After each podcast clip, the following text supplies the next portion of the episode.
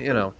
Someone who went to Duke at that time told me that Miller was this notorious racist on campus, and that they once saw him sitting on the quad, I guess, like opposite uh, an interracial couple that were like holding hands and just like staring at people disgustedly. what a fucking psycho. Yeah, he's, he's always been like Wow. I mean, I got a good segue here. Uh, interesting.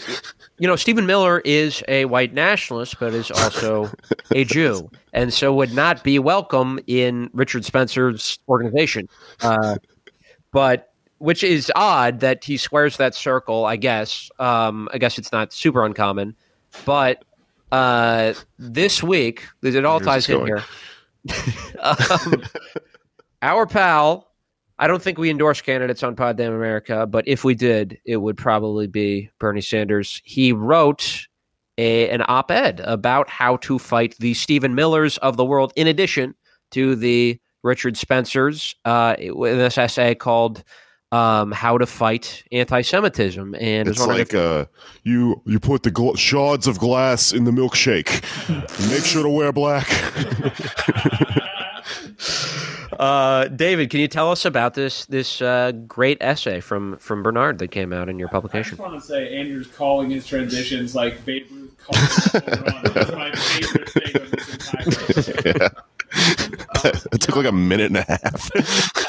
Well, well, thank you for bringing that up so organically. Andrew. Yeah. Um, I, uh, it's true. I, so, Jewish Currents, which is the um, the nearly seventy-five year old uh, small left-wing Jewish publication that I'm an editor for, uh, we we did this past Monday um, publish one Bernard Sanders. Uh, we paid him purely in exposure, uh, not, not one cent. Um, experience. and uh, yeah, no, I mean he's he's a, a scrappy young freelancer, um, and, uh, yeah, he's on the up and up. and and he wrote a take for us, uh, a personal essay, if you will, and and um, obviously we were we were thrilled to publish it. Um, we do not endorse candidates, and his, our publishing him should not be constituted as or should not be con, um, considered an endorsement. But uh, We need a working class Disney princess. My article. why why I'm leaving Burlington? Yeah, But, it's a uh, listicle. No, um, it uh, it broke our site immediately. Um, we fixed that. Uh, we, we acquired more server or whatever one does. I had no role in that. Um, What am I doing with that? but uh, no, we, it was really great to have it. I, I would say our base readership loved it, and it was like really emotional and moving for them. And a lot of them called him Zadie, which is uh, Jewish for grandpa. And um, It's But- a derivative of Zaddy. Uh, yes, yes, that's right. Hillary Clinton is your Zadie. Abuela, yeah. um, but no, um, uh, we we uh, also got some pushback. For instance, the Forward, um, the legendary working class Yiddish progressive uh, magazine, which uh, is now basically a, a clickbait site, um, published six takes responding to ours in the Jeez. first 24 hours Wow. almost all of which were negative. One of which was written by an Orthodox Jewish man uh, whose Twitter handle is Draft Ryan 2016.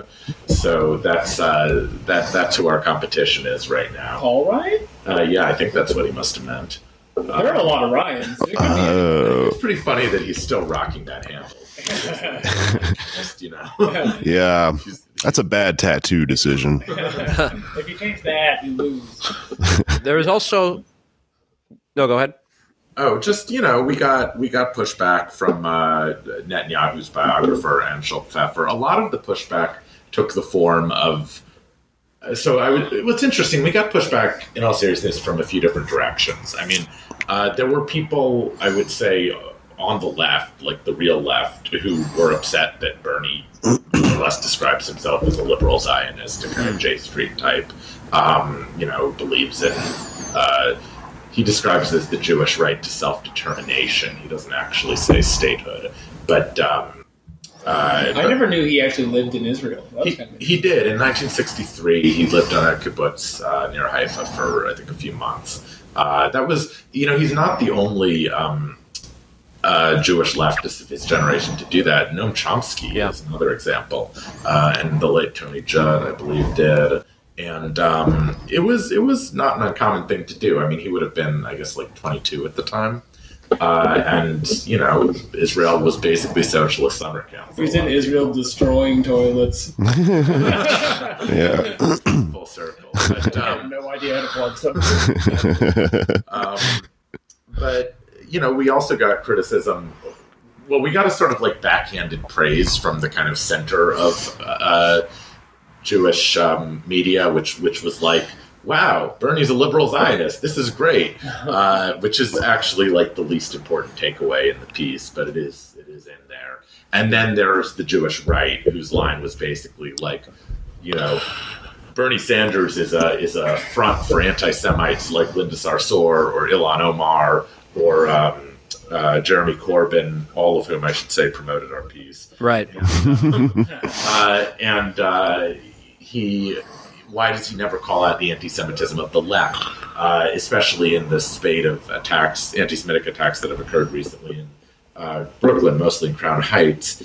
Um, there's this weird thing that's going on in a lot of Jewish media now, where they seem to really want Bernie Sanders and the Jewish left to call out black people and like get mad at black people. Eh? Hmm. Well, so so like you know there are secure there have been attacks on synagogues in Crown Heights recently. Okay. There's a history of rioting and animosity between the Orthodox Jewish and Black West Indian community there. Oh, I got you. And some security camera footage shows that it's clearly like young African American men who've been you know breaking into synagogue windows or, or spray painting or whatever. Yeah. And so the the forward and people in that orbit have been casting this as the anti-Semitism of the left, which is you know an equal threat to like white nationalists who shoot up synagogues.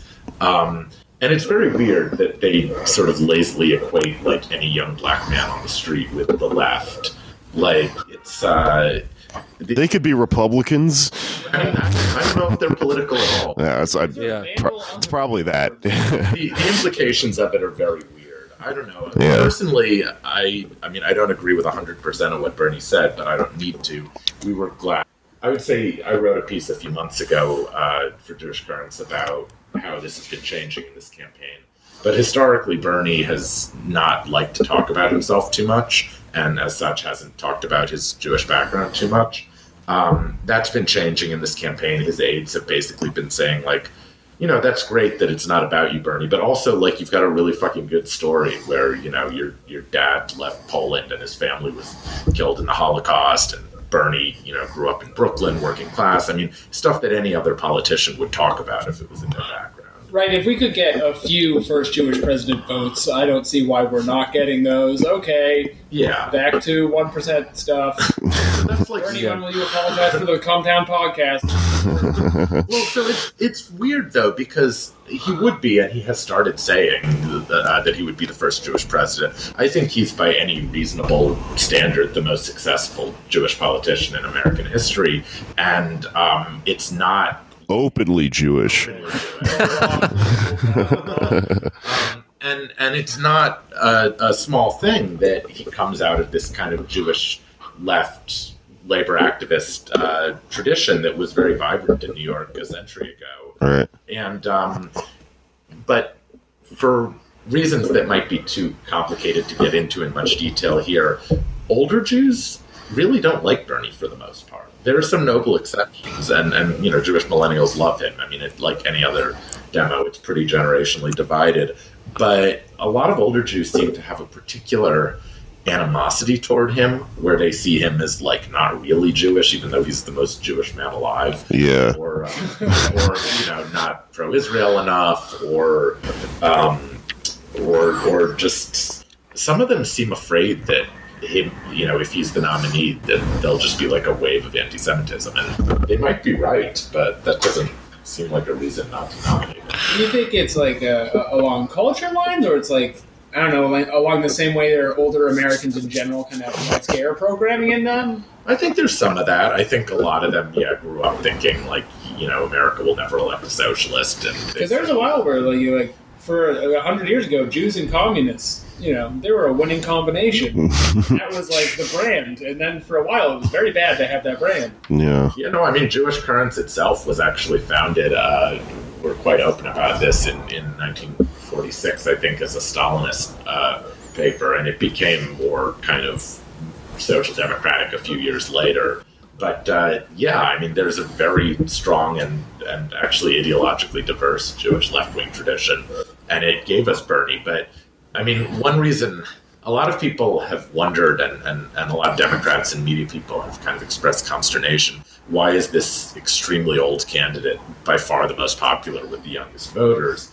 Uh, you know, why don't they like Mayor Pete or Beto or whoever? It's And- because he's hot. it's because because it. it's it's it's because he's um he's bay, but it's it's also because um I'm baby. he talks like us. yes. no it's it's um I think it's because there's a tradition that he is old enough to remember that um, that our parents have basically tried to erase, um, and he's this connection to a kind of pre-neoliberal